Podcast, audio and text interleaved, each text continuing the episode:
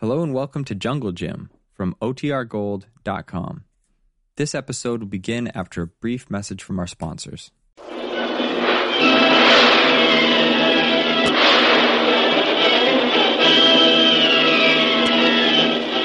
Presenting the adventures of Jungle Jim.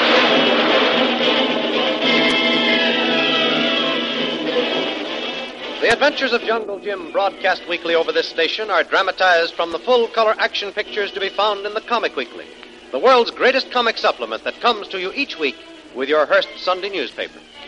Join the 11 million adults and 6 million youngsters who make their weekends more enjoyable reading the world's greatest comic and adventure pictures by the world's best artists featured in every issue of the Comic Weekly. Insist on the Sunday newspaper that brings you the Comic Weekly. Jungle Jim, reunited with Kolo again, is planning a campaign of silent yet merciless terror against the ruthless, fanatical natives who are holding Shanghai Lil, Stacy, and his wife prisoners. Jim's efforts are spurred on when Kolo tells Jim he believes the natives are survivors of a once powerful race of moon worshippers who each month at the full moon make human sacrifices.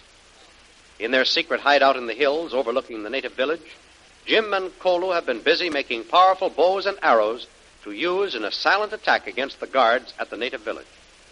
All afternoon they have been testing the strength and speed of their weapons, as well as their own skill in marksmanship. As darkness gathers, they sit huddled together, waiting for the time to strike. Well, Kolo, we can do as well against those guards as we did against these targets in here.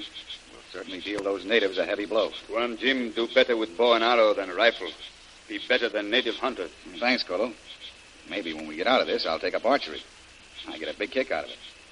Oh, uh, say, Kolo, uh, have you sharpened all the points on those arrows? All finished, Tuan. Make eight for you, eight for me. That'd be enough, Tuan. It'll have to be. Now, let's see. There'll be two guards on each post. That's four posts. That makes a total of eight guards we've got to get to Nightcoast. You get the two posts on the west side of the village, and I'll take care of those on the east side. That'd be good, Tuan. Kolo be sure not to miss. No, sirree, Kolo. We must be sure that each arrow counts. If we miss one and he gives the alarm, we're lost. Mm. That's why it's so important to get as close as we can to them before shooting. That'd be easy. There'd be plenty long grass. We hide in. Clouds in sky hide moon. They not see us. I hope not. Anyway, we've got everything in our favor tonight. Mm. With a little luck, our first campaign should be a big success. Soon be time to go, Tuan. Yes. Now let's get down to the northeast corner of the village. I'll take my place there and give you time to work around to the northwest corner. Yeah. We'll get those guards first. And if all goes well, we'll go along to the southeast and southwest and get the guards there. Ah. But make sure that the guards are not just wounded, able to crawl away and sound the alarm. If we kill both guards, we come back. Hide. Wait till new guards come. Then do the same thing again. That's right. Get the guards that are on the watch first. Then come back to the north side of the village and wait until the relief guards split up to take their posts. Hmm. And Kolo, this is where we have to work fast. Yes, Tuan. We must get those relief guards before they have a chance to discover what's happened to the others. Kolo understand, Tuan. Not make mistake. Okay, Kolo. And after the job is all done, I'll meet you at the foot of the hill. All right. Come on, now let's get going.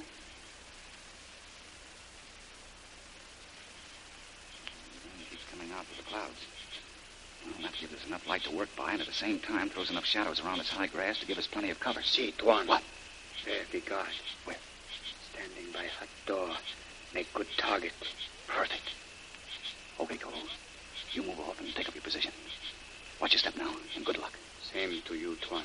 If all goes well, Cole, I'll meet you right here in about two hours. I'll be here, Tuan. Okay. Good luck and good hunting.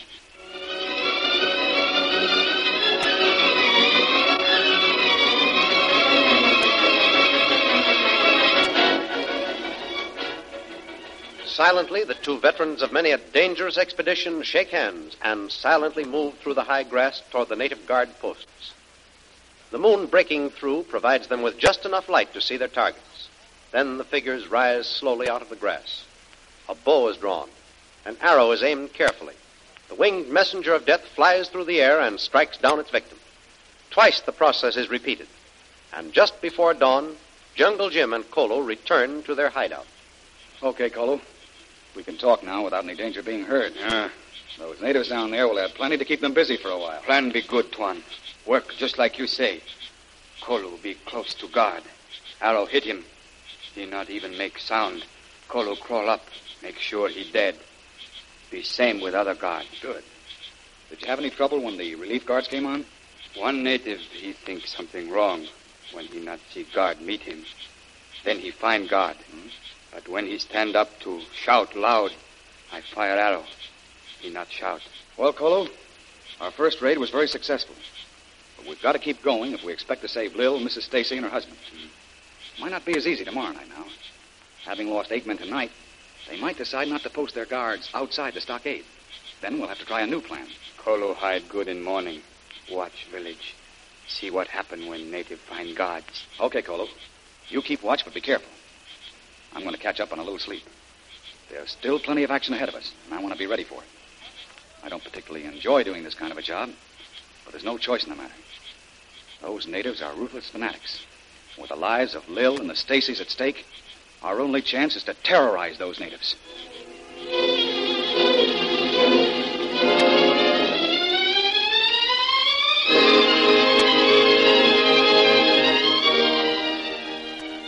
At daybreak, there is confusion in the village when it is discovered that during the night, every one of their sentries has been struck down, each with a long black arrow. Followed by an excited group of natives, one of the natives reports to the chief.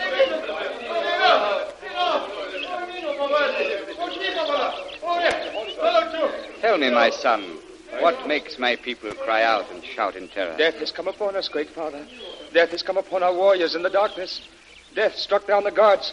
And when those who were to take their places at midnight went forth, they too were struck down by the hand of death. You speak with the tongue of a woman. Uh. speak not of death, but how my warriors fell. Is it the work of the cursed white man? No, no, great father. Warriors were pierced by the black arrow. White man shoot with rifle. Black arrow? Then it is by our own enemies. That cannot be, great father. It is many days' travel to the country of the Kandas. And the Kandas are like old wives, content to sit in the shade, eat only maize, not hunt. You are right, my son. Then if it is not the white man and not the Kandas, who can it be? That we do not know. See, great father, here is black arrow. This kind of arrow I do not see till now. True, it is a strange kind of arrow. Cleverly fashioned, long, swift in flight, has the strength of metal. It must be that we have a new enemy. Send out the warriors to find tracks that we may follow them. That I did. That I did above all else, great father. The best of our trackers. The hunters with the eyes of a hawk. All seek the footprints of the enemy, but there is no sign. You say, my son, that the soft earth shows no tracks. There must be tracks. Men do not fly like birds. Somewhere there must be the mark of the enemy. No, no, great father. We do not find one mark in all the earth around the village. It is whispered in the village. We are cursed. The gods are angry that we have defiled ourselves. Do not the white people eat our food, and stay within our village? Do not speak so, my son. You speak against the Holy One, the High Priest. It is he who holds the white people here for sacrifice. Then go to him, O great father, that he may tell us why our warriors die in the black silence of the night, struck down by the invisible ones who leave no trail. Speak with the Holy One before night falls and our warriors again be struck by the arrows of the unseen. Fear not, my son. I go now to the Holy One. But go you back and search again for some sign of the enemy. I will. I will, great father. But no sign could escape the eyes of the hunters and warriors. I swear, great father, it is the work of the unseen one. Sent for the gods. We have made angry.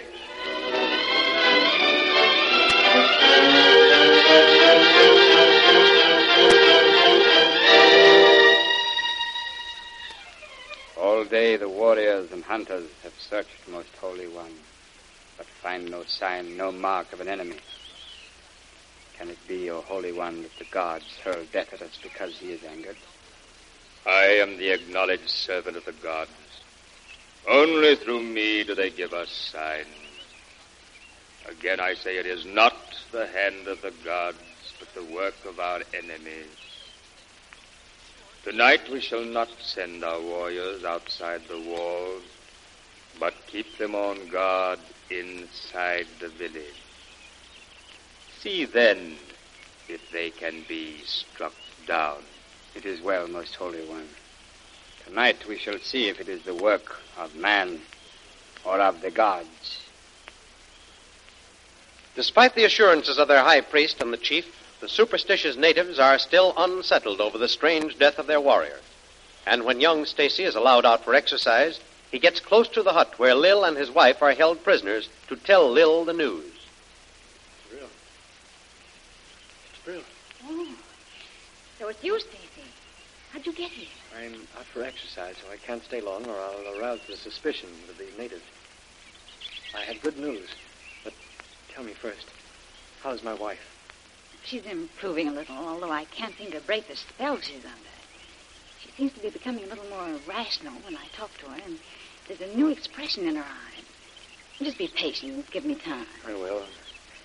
Thanks for all you're doing. Oh. Now, here's the news. During the night, the four guards on duty were mysteriously killed by long black arrows. Yeah? Then, when the four men to relieve them were sent out, they they met a similar fate. Hmm. Eight of them died without uttering a sound of any kind. Now, when the deaths were discovered, natives were sent sent out to find some trace of the killers, but after searching all day, they couldn't find one single clue. No footprints, tracks, not a sign of any kind. The natives are saying it's the hand of the invisible. one. Well, me, he may have suddenly become invisible, but I can still see the hand of Jungle Jim.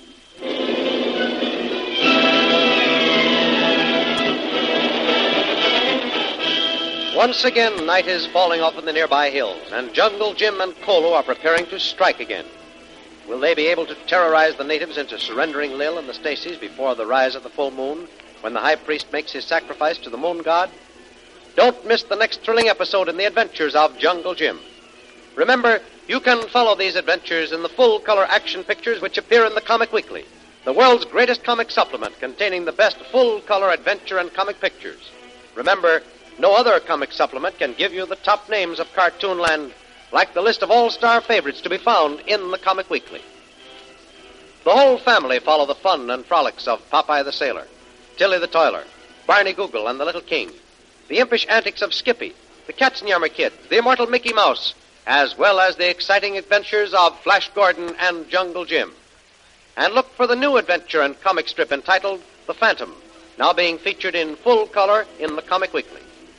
Join the 11 million adults and 6 million youngsters who every week find the greatest of home entertainment in the Comic Weekly, which comes to you with your Hearst Sunday newspaper.